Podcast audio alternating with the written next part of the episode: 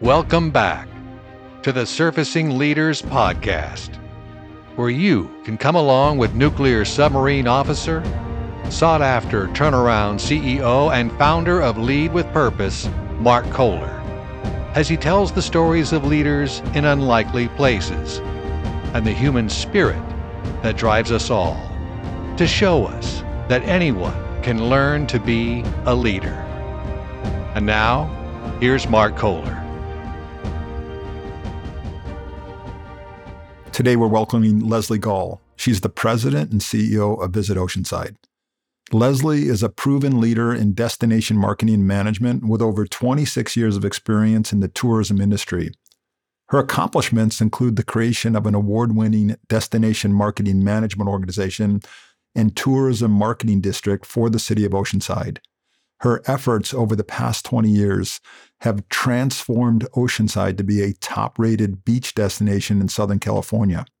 Now, this is a total transformation of not just downtown Oceanside, which has two new world class beach resorts in the Mission, Pacific, and Seabird, but she's also led efforts in the agritourism strategic plan to make best use of farming land in the city, and also the El Corazon Master Plan, which comprises the SoCal Sports Complex, 22 world class grass fields for soccer and lacrosse, and also the new Oceanside Aquatic Center.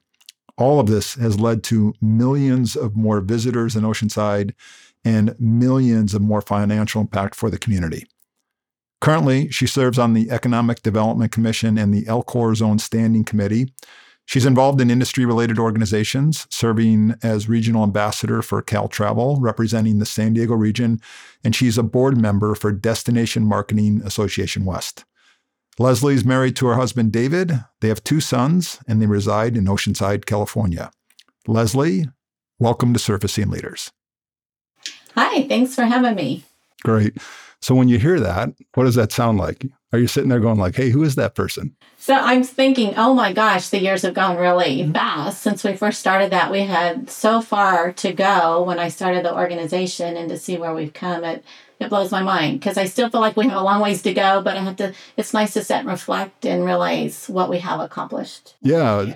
Yeah, it's fantastic. So tell us your story. How did you become involved in the Oceanside community and tell us where that started.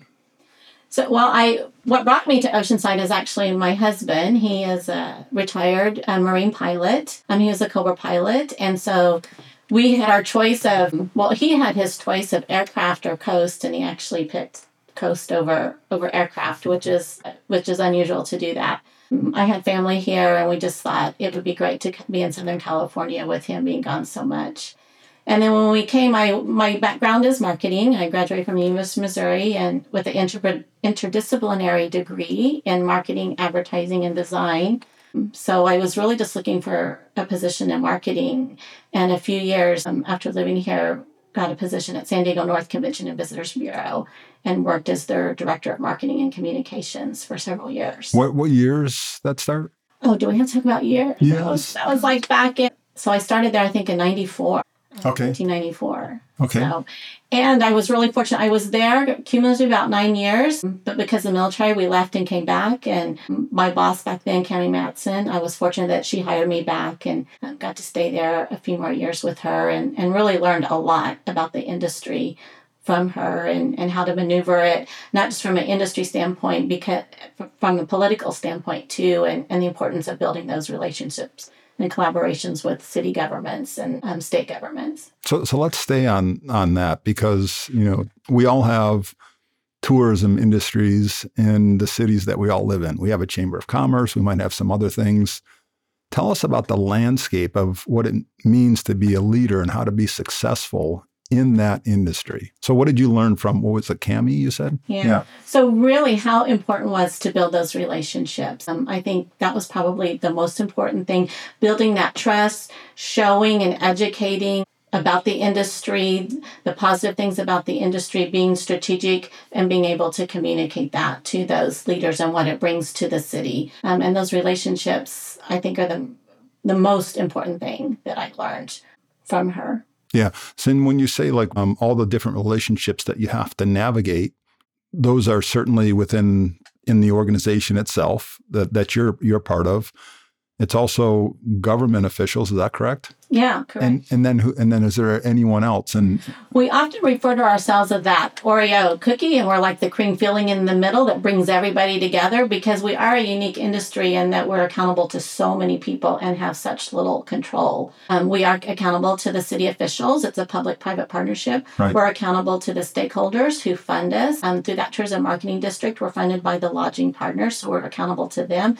And then we're also accountable to our customers. Um, it could be the leisure market or or it could be event planners and sport event planners. And um, so having you know being accountable to so many people and having such little control it's a challenging landscape to maneuver but i something i thrive in i love balancing all mm. those different entities um, sometimes it's exhausting but um, it's exciting at the same time especially when you can bring all of those entities together and show progress and succeed yeah, I know there's been um, some times where you've not only managed those, but then there's the people who live in the city who are saying, hey, why is there a big event here? You're disrupting my time at the beach. So you even have the, the local people who live there who are who are a client or customer also. Yeah, you're absolutely right. And the residents are a really important piece to that and how important it is to educate them on the importance of tourism in our community. It's one piece of the pie. We never want to be the, the whole thing or like a tourist trap, but really getting them to understand we are a piece of that economic pie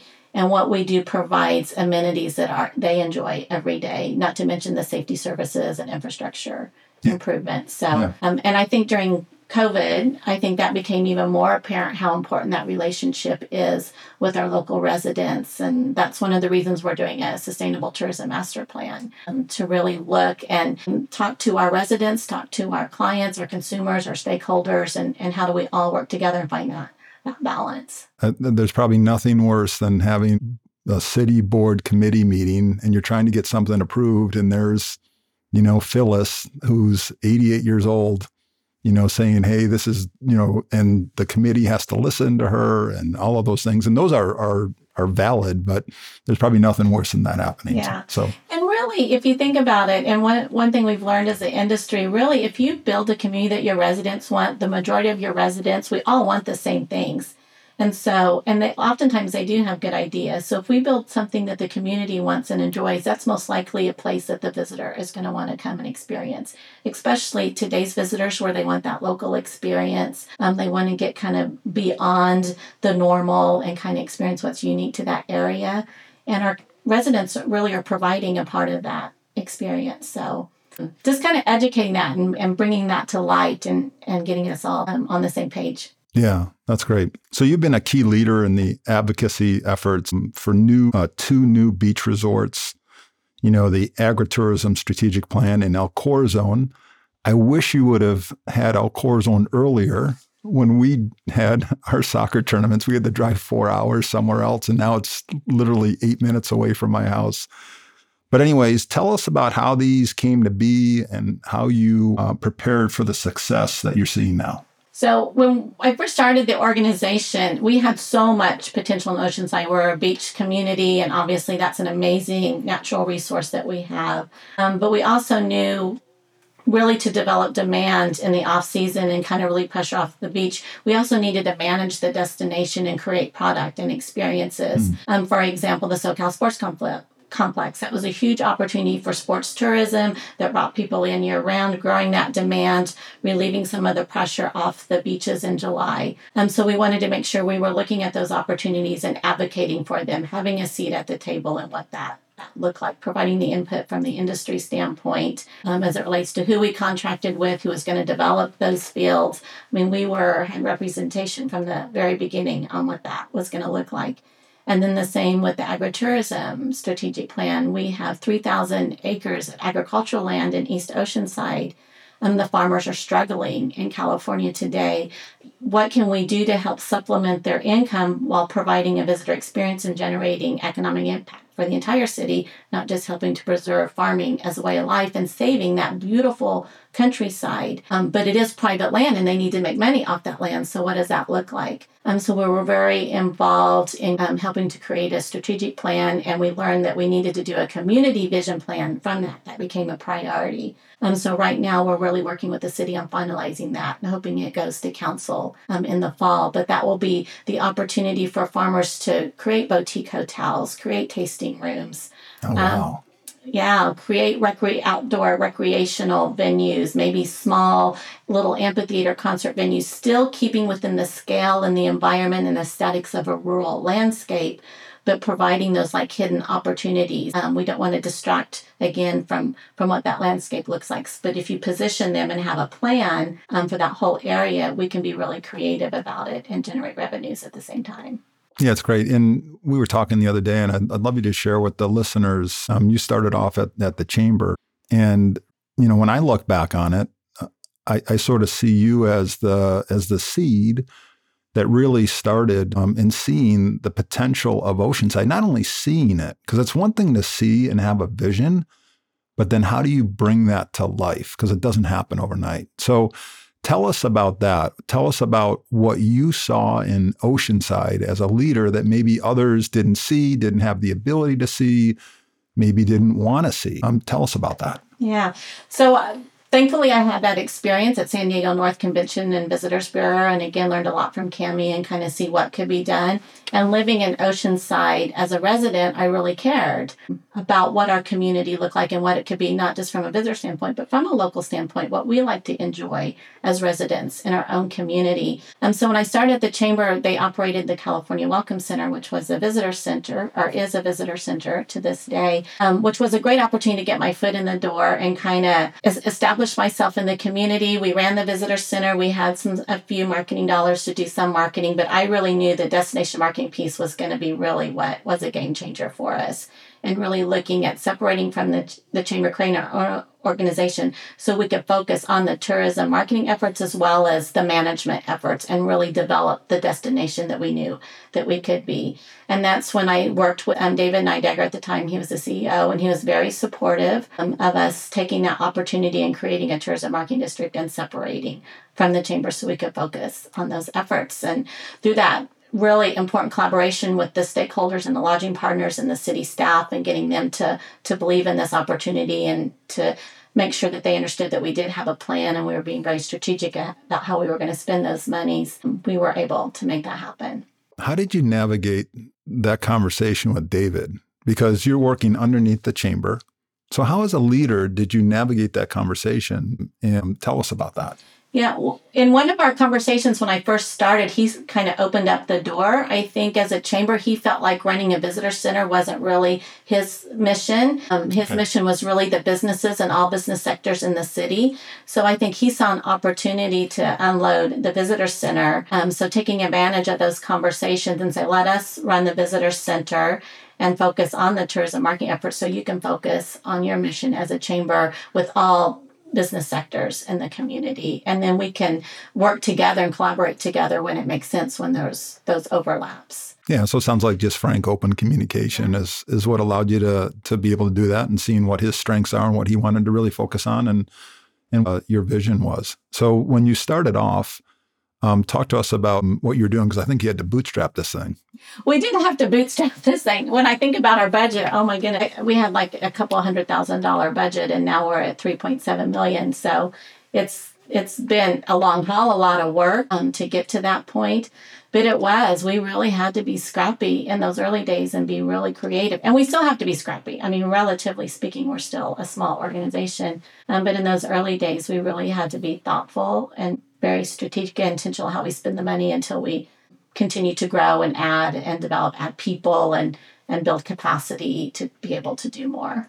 Uh, yeah, and I remember having conversations with you, and and then not really knowing what the budget was, and you're like, Marc, there's no budget for this event or that event, and it was just you you starting up a business. So so just yeah, fantastic. It's hard to see what can be and have that vision but not be able to execute quite yet. You know, there's so many, there were so many important things that needed to be done and needed to be supported, like key events, like the, Yeah. the beach soccer event that you were bringing. That was such a great opportunity for sports tourism in a in a time of the year that we still needed business. And how do you support that with such limited funds, knowing what could be? Yeah. So Yeah. Um, in our interaction, because I think our event came shortly after you had shifted over, you know, et cetera. You know, from our perspective, it seemed like there were so many disparate um, stakeholders. This hotel, even though they were saying, hey, we're part of the hotel association, this hotel, but they had their own perspective about what success looked like for them. This hotel, this property, the city, et cetera. How did you how did you get them to be more aligned? Because I know it didn't happen overnight. But what would you say is the the key thing you did as a leader to So help I get these one of the things that was important because everybody did have their own needs and very diverse types of hotels, very diverse types of markets, getting them to see opportunities. And a lot of our hotels back then were small. They're very operational oriented. They're about the day to day. It's hard for them to see long term vision Right. and developing a destination and getting them to understand it's really if we're going to move the needle, we got to develop and create it, not just market it. So a couple of things I did when we first started the organization, created the board, I brought in outside people from other destination marketing organizations who were consultants who had been in the industry for a very long time, who had proven track records. Um, I made sure they had hotel backgrounds, that they started out in a in a hotel and then went to destination marketing and then on to consulting. Wow. So he, they could speak their language and really let them hear from an outside person um, what can be done and what is normal industry practices. It wasn't just Leslee Gaul saying this is how is and this is what we're going to do. It's just providing that expertise from outside entities that could speak their language. That's so smart. Because as a leader, a lot of times we're at the top of our organization. And when we come in the room, in their minds, they're thinking, oh no, here comes Marc again. He's going to talk about this. And it's so smart to have someone from the outside even give that same or different perspective in, in a different manner. And I think it just opens up the mind. Um, so I think that was a great move by you doing Yeah, that. Yeah, thank you. Fantastic. Tell us about the Top Gun House, the importance to Oceanside. We were really fortunate. One thing about our community, it's passionate and passionate about preserving those things that are important to our history. So that that's been really positive. And they really had a hand in in saving the Graves House when we were working with the developers. When the city was working with the developers before I came on board, that was something that was really important that they made really clear that they need to incorporate the Top Gun House or the Great Historic Graves House into the development. And we were lucky that um, Jeremy Cohen represented the developers, and he was really great about listening to the community and the needs and trying to be thoughtful as they developed this project. That it was something that was for the residents as well as for the visitors, and they did incorporate it. So it was really, really that he understood the passion of the community and was willing to respect that. And then how serendipitous is it? I mean, when the hotels open and the Top Gun house uh, opens up to the public. It's the same time frame that Top Gun 2 comes out. So just amazing timing and synergy with that and and it is beloved and has so much memories from the residents to the visitors today and it's it crosses all generations um, because that movie was so popular in the 80s and and then with Top Gun 2 a whole nother generation gets to enjoy it. So yeah, it's it's fun to see lines out the door um, around the block for people, and they did do a beautiful job in restoring it and really respecting the history. Um, it's very Americana when you go inside, and and um, has some Top Gun memorabilia and things like that in it. So it's That's been great. really fun. Yeah. I know it was located a little bit further south originally, and they were trying to sell it for a dollar. And so my wife and I, oh, the land's for a dollar? No, not the land. If you remove the house, you can have the house.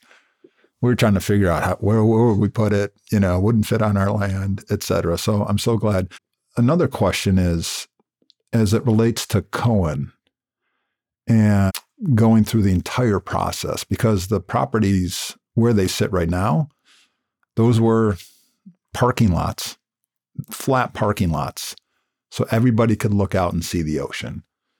Tell us about what you saw, how Cohen was able to, to lead the effort, but listen at the same time to make sure that there was something that was mutually beneficial, not only to the Cohen, but also to the city. Uh, share with us that journey, because I think it was it wasn't just a straight shot. Yeah, no, and it was a very long journey and very contentious journey. There were different things that happened, you know, getting the resident buy in and making sure that this huge change to that prime piece of real estate um, was done thoughtfully um, and it didn't feel like it was just high rise hotel going up. Um, and then they went through redevelopment changes because Governor Brown took away redevelopment and that's how it was going to be funded. So they had to start all over and figure out how to renegotiate how this property was going to come to fruition.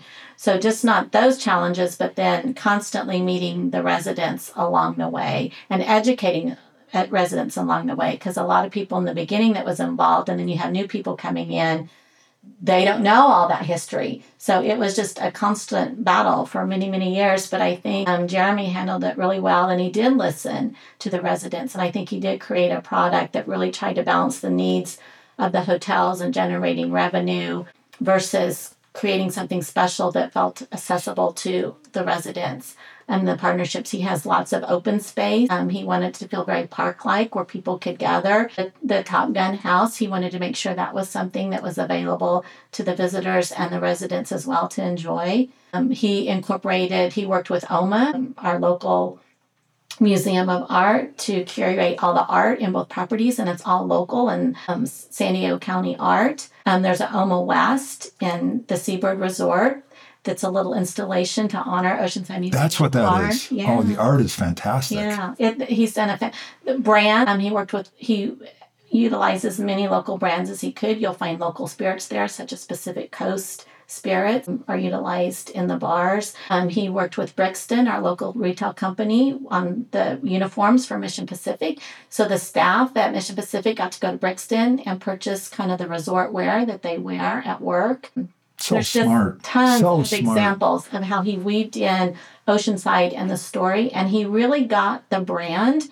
Um, I really appreciate the fact, even later on in years when they were really close to open, I spent a half a day with his branding company on the Oceanside brand and the stories and how to weave it in. And he didn't have to spend, or his company didn't have to spend that much time with me on how they weave that in, that story in, and tell it and help bring it to life. Yes, it's elevated and it's luxury, but that fits into our story well because he has been so thoughtful about weaving in the, those brands and those unique experiences, working with local surf companies for the surf lessons. I'm just being very thoughtful and intentional about all of that. Wow. Oh, thank, thanks for sharing that. Currently, how many people do you have on your team? I have 12. 12. So we're, we're, we're constantly growing. I have to even stop and think about it. We've had a growth spurt the last couple of years with the new beach resorts that opened. Yeah, fantastic. How do you see leadership playing out on your team now? Um, really, I'm allowed to bring in more as it relates to the business development side and really bring in maybe more seasoned and experienced people who in that business development world, bringing in people from the hotel side, the resort side, as we look to grow. Again, someone that can speak their language, have the experience of working with full service resorts. Um, it really didn't make sense in the early days so to bring in some of that caliber of people that we're able to bring in and help us um, move the needle in that area. Um, again, with the marketing team, expand that. There's marketing has changed so much with social media and own platforms that we have to manage now and being able to expand that capacity on that to really manage all that different type of programming. Um, i think it's helpful to bring a lot of that in-house than a consultant. We still use consultants but no one knows the industry and our organization better than the person on the inside and I think telling those authentic stories because they know it so well and they're in it makes a difference than having to hire consultants to do that. They just don't have that passion and knowledge that someone in house has. So being able to expand that capacity as well is really key in moving forward and being prepared for this continued growth that happens. Yeah, so smart. When you're bootstrapping, right? Everyone's like a 1099. Can I get eight hours of your time? And you're taking 12 hours and you're giving them a gift card and all those things but really smart because the things that are critical to our business should be inside of our business. So instead of using an outside marketing firm, you're using it's inside and it's got to be inside. And that's a great transition that you were able to make. Um, and it was it was through step by step funding probably. Yeah, it, absolutely it was. Just, you know, as the budget grew, looking at our priorities, what our goals were, what what priorities we need as far as positions to help to accomplish that and just continue to add. And and I think when you have staff and you're able to empower them and get them wrapped around a vision, which is sort of, you know, that leadership 101, they really they they become great ambassadors for you. I never understand why people don't take care of their team members because you can't do it alone. And if you have them on the same team, being one of your cheerleaders, um, it's probably not the best thing to say, but I always say if they drink the Kool Aid, I mean that's that's what you want because they're going to work so hard for you. They're going to be so passionate about it, and you need it. You can't can't do it by yourself. And if they make mistakes, that's okay. You learn from those mistakes. You allow them to grow. We're not surgeons in what we do, so I think that's really key too to be allow that freedom. Oh wow, that's so we can grow. That's fantastic. Yes. I heard the other day someone express we either win or we learn. It's not win or lose. I love that. I'm going to have to borrow that. Yeah, borrow it. Yeah, it's fantastic. So, okay, tell me about important quality about having having a strong vision. So, well, it's it's great to have a vision and be a dreamer with it, but there's a quote that it kind of reminds me of from Lainey Wilson that I really love and resonate with me in it. And she says, if you're going to be a dreamer, you better be a doer because things just don't happen. And I, I always loved, I, I re- that really resonated with me when she said that because you do it. It's, it just doesn't happen. Yeah. Fantastic. All right. So you've been in this role in this position for a long time. Tell us about a failure that you had as a leader and, and maybe how that changed you. Um, oh gosh, I've had several failures. Some, some, some strategy, some campaigns that we thought were going to just explode didn't. But I think one of the biggest things I learned is with staffing and making sure you hire the right person and not sometimes we felt pressure to hire quickly and that's not that wasn't always the best move to make. I think really taking the time to hire slowly and making sure that you get the right fit and really understanding the importance of those intangibles. Um, lots of people have the right skill set, but is it that right personality fit? And do they have the right personality and, and those intangibles, that service and that values, those values that your organization have. I think that's one of the biggest lessons I've learned and costly lessons to really take your time and making sure that you have the right people for your team. Yeah, and in a small organization um, that's different from a big organization. You got a thousand people, you hire the wrong person, you got 999 people who are still good. They overcome that small. When you got 12, you don't have that luxury. Well, yeah, you you hire one that's wrong. I mean, the boat feels it. It's like, wow, someone's not pulling their weight. They're a drag on the team. So, so that that. Thank you for sharing that. Yeah, that's fantastic. What are some outstanding examples of leadership that you've seen over the years in the people that you've uh, for? What What are some outstanding things that you've learned, like maybe either from Cami or from from others? Share share with us. So I think really, again, empowering your employees and letting them grow and make mistakes and learn. And I think, and really making sure they understand what role they play in the organization, that everyone has an important part to play and how they're a part of that bigger picture and impact that bigger picture so they feel really good and then celebrate those when you do have those successes. Um, I think that's really important because they're like I say, you need them. Um, and then other leadership things is just those the importance of those relationships and being authentic um, when you're building those relationships because people can see right through you. And I think if you're real and when you do make mistakes and you own those mistakes, I think people see, see that and appreciate that. So just being honest and real, I think is an important trait. And then I think one of the final things I would say is perseverance. Um, it, it takes a lot of um, perseverance and really being in it for the long game. I think so often we're about short term, we're about changing jobs every two to three years. Um, but I really had a vision, I knew it was going to take a long time to get there. And I was willing to, to stay the course because I could see it and I could see what needed to happen. And we just keep taking steps towards that. So I think um, it's really important to, to, take the time and have that per- perseverance and um, strategize. And then as you accomplish that, what is the next priorities? And then what's the next priorities? And just start taking those steps towards that. And then when I look back at all the things that we have done and the long-term impact that's had, you know, we we've booked different events throughout the years, the sporting events such as the Ironmans and the beach soccers, and that's brought people into the community, the new resorts that have brought people into the community and got them to see what we're about, the long-term impact that's going to have and the desire to come back for repeat visitations um, year after year, um, it's it's impossible to track that. It, but it has tremendous impact for our community and brand. So so playing the long game is is really important. Yeah. Great. You brought up some, you know, really important traits because it's not about just you at the top directing and managing everything. So it's about empowering, having them feel connected to, to that, and then giving them the tools to be success and in the celebration of it. What are some ways that you celebrate with your team? Um, we try to get out at least on a quarterly basis and do an activity, and then we try to do an activity out in town. So we're not only just kind of celebrating and connecting, but we're also um, experiencing one of our local businesses um, activities, whether it's a restaurant or activity that we're going to do together. Um, we have monthly staff meetings um, where we celebrate birthdays and anniversaries and making having a success successful KPI come across, if there was a campaign successful or a new piece of business landed, um, taking the opportunity to recognize that at those monthly staff meetings that are in person and celebrate that success that that person had. Yeah, that's awesome. So as you're growing the team, because it's you initially, and you're looking in the mirror at the other employee, which is you again, right, with the $200,000, and you're trying to figure it all out. As you're growing the team, what are some of the things that helped you surface as a leader? And how are you how are you teaching others leadership within your organization?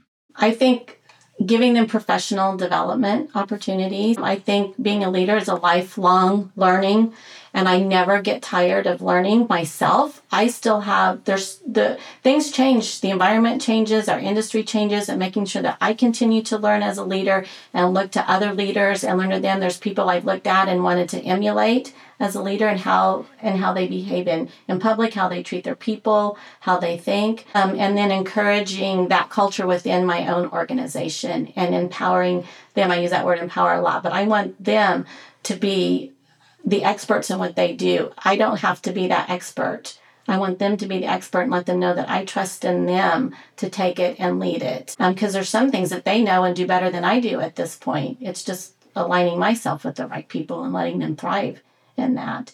And just again, can, continuing them to be lifelong learners. Wow. Love that. Love that. The, the fluctuations that have happened since you've been here. You know, we had 9 11, then we had the 2008 housing market turn. We have a you know challenge with COVID, and now a, a looming recession. How do you how do you navigate through those from a tourism? Because when people there's fear, fear means hey, I'm going to close up my wallet, and maybe I'm not going to take that trip, you know, to where I want to want to take it to. How did you navigate through those those four different I mean, those are massive challenges. Yeah, they are massive challenges. And you really, we were busier than ever in a completely different way. You really take on that advocacy role for your industry. Um, we were involved in the Emergency Operations Center at the city council level, working with city and economic development. We were on committee meetings with our state representatives um, every month, working with them and advocating them. And even at the state level to a certain extent, Congressman Levin was involved in some of those different state and local meetings and making sure we were advocating on behalf of the industry, sharing our needs, proving why we could remain open in a safe way. For the example of, of the COVID and the pandemic. Um, so, really, just just again having the opportunity to educate and we were able to make an impact in those decisions that were being made and and allowing for travel to happen there were instances where we needed to remain open for essential travel and getting them to understand that essential travel was occurring for example Camp Pendleton our largest client they did not shut down because they were considered essential. So, how do we accommodate those needs and do it in a safe way? Um, also, just from a mental health standpoint, I think we learned how important travel was and getting away and having an escape um, for people and being able to allow for that in a safe way. I think um, one fortunate thing about the travel industry, we feel like it's a birthright as Americans to travel and get away. It's almost essential. We we almost right. we budget that because we have to have it. It's a need. Right. Um, but it does look different depending on what's going on politically or with with inflation and the recession, the looming recession. Um, I think people are we're seeing they're still traveling, but they're cutting back on what they're spending. They're not eating out as much. So it does. How do we maneuver that? Um, how do we focus on marketing more closer to home so it's a closer drive, but they can still um, get away and escape, um, and knowing that they're not going to spend as much money in the market. Yeah, interesting. During COVID, because people could work from wherever they wanted to work, did you see an uptick in occupancy um, in the city because people could work from wherever they wanted to? Like someone would come down from Los Angeles and I'm going to stay here for a week. How did it impact Oceanside? So we really, during COVID, we did, I mean, occupancy was down, um, but it wasn't as down as we thought it was going to be. And, and Oceanside actually fared better than most um, California destinations during that time frame because we are a beach community and we were that escape. And we, you know, a lot of the urban areas such as San Diego, LA, they really suffered. But we were fortunate because of our location um, that we didn't suffer as bad. But it was it was down. And then when pin up demand demand we every, we had all that pent up demand. Our numbers were really well, and they did get close to, to 2019 levels at that point in, in time because we got to um, benefit from some of the froth of that that pent up demand. Now things are starting to level out. They're returning back to some of the traditional destinations, so it's still really important that we're we're out there and marketing even in the summer period where it's peak. We want to make sure we get our our fair share of that uh, with leisure softening because of the recession and so we still need to be diligent in it. What about uh, the impact of like Airbnb um, or other yeah. entities like that that now compete with maybe the properties and the hotels. How, how are you seeing that? Is it is it helping? Is it is it hurting? Yeah, no, it is a disruptor. It's one of those things when you look at challenges for Oceanside. There's there's so many things at play right now, um, and Airbnb has been a disruptor. And the vacation rental market has always been a part important part of Oceanside. It's one of the ways people could experience and stay on our beaches through the vacation rentals. So it is an important part of our product. They do contribute to the tourism marketing district and to the promotional efforts. Um, but because of Airbnb and they could be anywhere in the community and you have them in places that aren't necessarily visitor serving area, we do need to kind of manage that in a healthy way and level the playing field a little bit, even within their own industry, um, because there's so many now. And in 2019, we actually had more supply in our vacation mark vacation rental market than we did our lodging market, our hotel market, because which is really interesting. Yeah. Yeah, so that's that's a lot of supply coming into a small town, and how do you manage that, and how do we create demand um, to meet all that supply that's flooding into the marketplace? It's interesting. I, it probably had an impact on some of the hotels who were wondering, "Hey, should I upgrade the room to make it look better?" Because people want to have an experience when they when they go. Um, so you know, a lot of the properties that are around probably said, "Hey, I need to fix this." So, so maybe it's elevating everything that's that's in the, um, all the properties that are in Oceanside also. It does, and, and competition does do that, right? It, it a rising tide raises all ships, and it does um, make them think a little differently and upgrade their properties and use that opportunity to renovate. And it also does get them thinking about experiences. Airbnb has done a really great job at ex- at marketing the experience versus necessary the accommodation itself, and getting them to think that way and think more creatively about how we partnership with the different restaurants or experiences out in town to really tell that story because I think people are really buying stories today. And really, as destination marketers, we're more storytellers than anything else because that's what's inspiring them to come and experience. And that's how you're differentiating yourself from other communities. And I think Oceanside has a great story to tell. We have a kind of a vibe like nobody else. We have that beach experience, but we're not the cookie cutter experience. We've really done a great job of reinventing and reimagining existing spaces for new experiences that people want to have today. And I think the dining and culinary scene has been a big part of that renaissance moving forward. It's been fun. We've been here since 2000. It's been fun to see it it transform because we were living down in San Diego and I was just leaving the submarine force and we were, you know, five minutes away from SeaWorld. We were 10 minutes away from the zoo. When the realtor said Oceanside, like we packed a bag, Leslee. Like we, we're, well, we got to stay overnight. We're going to travel 40 miles north to go to Oceanside. And then all the all the connotations that were with the brand of Oceanside then, those are all melted away now because we we love. We were just down at you know uh, Craft Coast Tacos and, and beers last night, and the vibe in the city was just awesome. Just a great feeling. So I, I know you're really, really proud of that.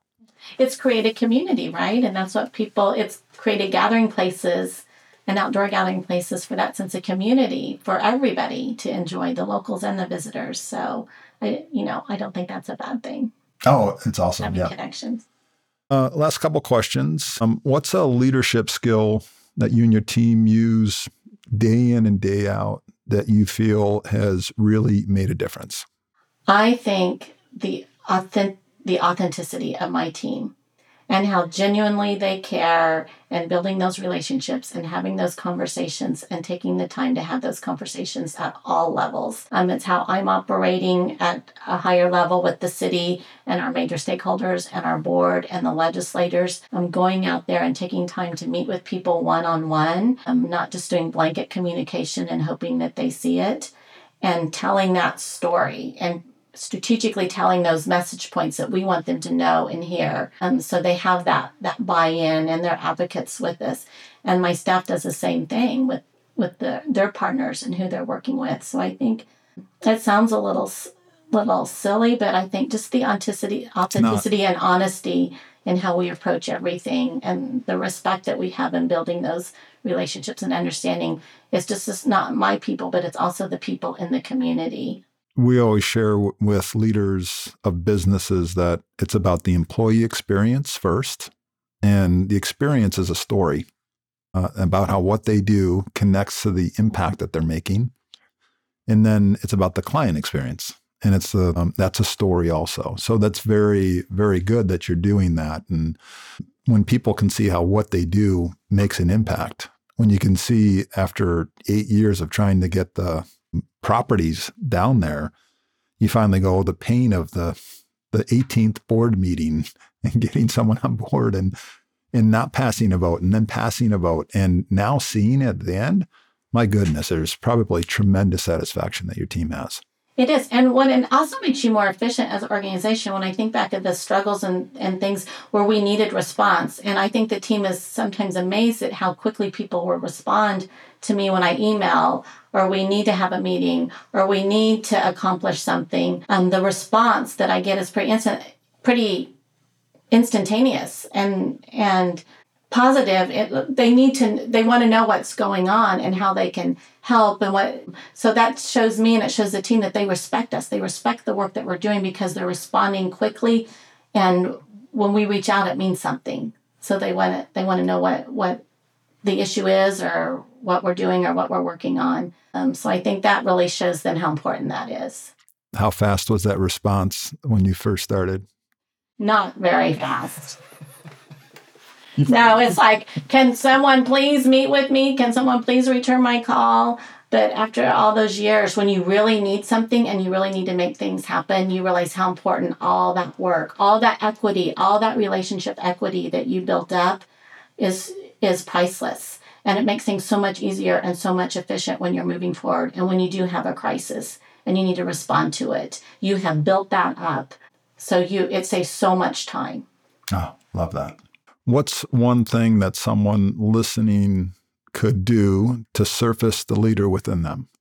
I think so, a lot of people don't see themselves as leaders. I wouldn't say I started out thinking I was going to be a leader, but I think when you're around people that you trust and respect and like to see what they're doing, I think emulating that a little bit, finding someone that you identify with and kind of start to emulate it and kind of you can kind of see those characteristics in yourself that you can build it on and and then put yourself out there. It's really hard to put yourself out there and do something that you're not not, not used to doing or or something out of your comfort zone, but really pushing yourself to get out of your comfort zone and put yourself out there and take that risk, um, calculated risk, but take that that risk in doing so. And you just sort of you, you just sort of build up on that, and it just kind of starts to happen organically. Great. So, $200,000 budget. Don't know what the impact is to the city way back when. $3.2 million budget. What's been the impact to the city? Because I know you're tracking metrics, either visitors or total tax or, or whatever. Tell us what the impact's been. So, well, I'm really proud over the last 10 years, we've maintained 7% year over year growth. Even with COVID, we've maintained an average. Um, and then from 2019 to when it was, quote, normal time period to now, it's been amazing. Now, there has been inflation of goods, and we've had two new hotels, which has impacted that, but still there's been a lot of work driving that demand. So we were actually up 20, we were up 26% year over year, but over 2019, our visitor spend was up 36% at a record $568 million. Now my goal is to reach a billion, and I, I see no reason why we can't, on this pace, we can't get there, especially with the tourism master plan and developing those experiences and that, that demand in the off season. Are you going to do the pinky a billion? Yes, yeah. but we might have to do some kind of fun play off of that. You should do that. Yeah. Uh, everyone, everyone knows that. Well, that's fantastic. I remember talking to you uh, ten years ago, and you said something very salient. You said there's a lot of people coming from Los Angeles. They want to do a staycation in Southern California one weekend, and their cars and all of their money is driving by Oceanside, the closest place to stop. And so you must feel um, really good now that the exit ramp to get off on mission and the harbor is being used a lot more. And not only having people come here and, and spend money and increase the tax revenue, which then helps the community, but that they're having a great experience in Oceanside. You must feel really proud about that. No, it is. It's amazing to see that. And that's our top market. The LA Inland Empire area is our number one market coming in and getting them to come pull off the highway and explore our community and have a positive experience. It's amazing. We I think we as an industry should we should be really proud. So Leslee, as you know, what we do is we provide top level leadership development training. And I can share with you that 20 years ago, it would have been really hard for me to find a place in Oceanside that would have represented the brand that I was trying to put forward. I would have probably gone to Carlsbad or, or somewhere else. But now, with the new properties that are down there, we've held two boot camps, leadership boot camps in Oceanside. I can tell you that the response has been fantastic. It's an experience where they're at a world class resort and that's helping to build my brand of uh, fast attack leadership. And people park their car on Sunday when they come, and they don't get in until Tuesday until they leave because they can walk all around in the downtown. What other feedback have you gotten from um, either residents or um, other businesses? Um, have you have you gotten that same feedback? Yeah, the, it's been amazing. It's been a true catalyst um, for Oceanside being able to offer that experience. It was something that we needed. You know, you yourself are local and you've always believed in Oceanside and you've always cared about, you're one of those ones who wanted to invest back into your own community and be, and when you have the opportunity to utilize our resources and products, you do. And I'm glad that you were able as a resident to have that available to you so you could use it. We all deserve to have that, have special occasions in a in a hotel that could accommodate us instead of having to leave town. And then the feedback you get from the visitors and how eye opening that is, and how they had no idea this was available in Oceanside. It's all been really positive. And because they have been so thoughtful about the aesthetics and tying in the local flavor and the branding. It's not cookie cutter. I think they're just blown away and really appreciate that unique experience that they can have here in Oceanside now that you couldn't before. We held it right in the Mission Pacific, right in the downtown, uh, downtown, right in the downstairs floor. And it was in this beautiful meeting room. When we went out, the Top Gun house was right there so like obviously the story that I have and how that impacted my life and how that encouraged me to even go into the recruiting office in, in Buffalo, New York. Um, it's just been fantastic. We had one team, they went back to their company and they said, Hey, we had they had such a good time. They told everyone else.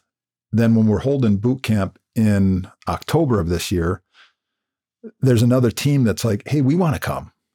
And certainly they want to come and learn about fast attack leadership, but they learned about all the other stuff that they did, seeing the Top Gun house, uh, being able to walk around, going out on the pier, on the beach. And uh, that was a fantastic experience. So I thought I'd just share that with you. No, I'm glad you did. And it is about those personal connections, right? Even though we're about work and we have to get the job done, it's really that's what resonates resonates with us is having those personal connections and that feelings that those emotions that come out of that that want to come are the reason you want to come back to an area. And that's what we want. Yeah. Well, great job leading that. So we're going to go rapid fire here. Okay. Oh gosh. Right? Don't think about these too too long. Do I like Yes. Yeah, there's no there's no buzzer to hit. Hot or cold? Hot. Favorite restaurant in Oceanside? Oh, don't ask me that. I can't answer that that question. You can you can tell me offline. So I'll have to tell you offline. Okay. Um, favorite development you've seen in Oceanside? I think the culinary scene overall, that really was the renaissance, that really the catalyst to bring us forward. And it helped us be prepared for when the resorts opened up. And the cool thing about the restaurant scene is that they really did reinvent all these old buildings to create something new and very local and very farm to table and and the people they're all entrepreneurs. A lot of them were born and raised in in oceanside and they wanted to come back and invest something special in their own community. So i just love that story. Favorite music you listen to uh, in the car during traffic? So okay i grew up in the 80s and i love 80s alternative but country is really growing on me i've been listening to more and more country and becoming more aware of these country artists so Okay. um, you- country's been my thing lately okay. You got to you got to come to Stagecoach with me next year. okay are you going been- Well, I, have been going going the last couple of years, but I'm hanging out with 24 year old people, and they're it's a young person sport, you know. so, a unique fact about you. I was raised on a farm. Um, I had a one, you know, being raised on a farm has its challenges, and we didn't have a lot, but I had a great childhood and wonderful parents who really believed in travel, and we traveled a lot by car. But I think one thing that surprises people is when I was in second grade, I was driving a tractor while my dad and my brother were stacking hay on the wagon behind it. And I was too little to even push the clutch and the brake. I wasn't strong enough. So when I stopped, I had my dad would just have me turn the key off of the tractor. so That's fantastic. we all had to play a role. It wasn't child abusive labor. He was an awesome dad. Um, but there were times we just all had to play a part to get the work done. So That's awesome. and I gave me good work work ethic. I think. Three most important things for a leader. gosh, there's so many important things. I think being able to take calculated risk, getting people around your vision, and empowering them to be around that vision, and then being authentic. I think if you're not genuine in what you're doing, then people aren't going to believe it and buy into to what you're trying to do. Awesome. Well, And lifelong leader, I'm sorry, a lifelong learner. I really believe you've got to keep learning. You never arrive. And if you think you've arrived, you- you're in trouble. Wow. Sorry, I had to throw that in. no, that's fantastic. That was the fourth, and it was a bonus, and it was probably one of the most important ones. So thank you. So Leslee, thanks for uh, spending time with us today and surfacing leaders. Make it a great day. Thanks for joining Marc today. And remember, new episodes of Surfacing Leaders will be available every other week where you can become inspired, gain confidence, and learn leadership right where you are. Until next time, make it a great day.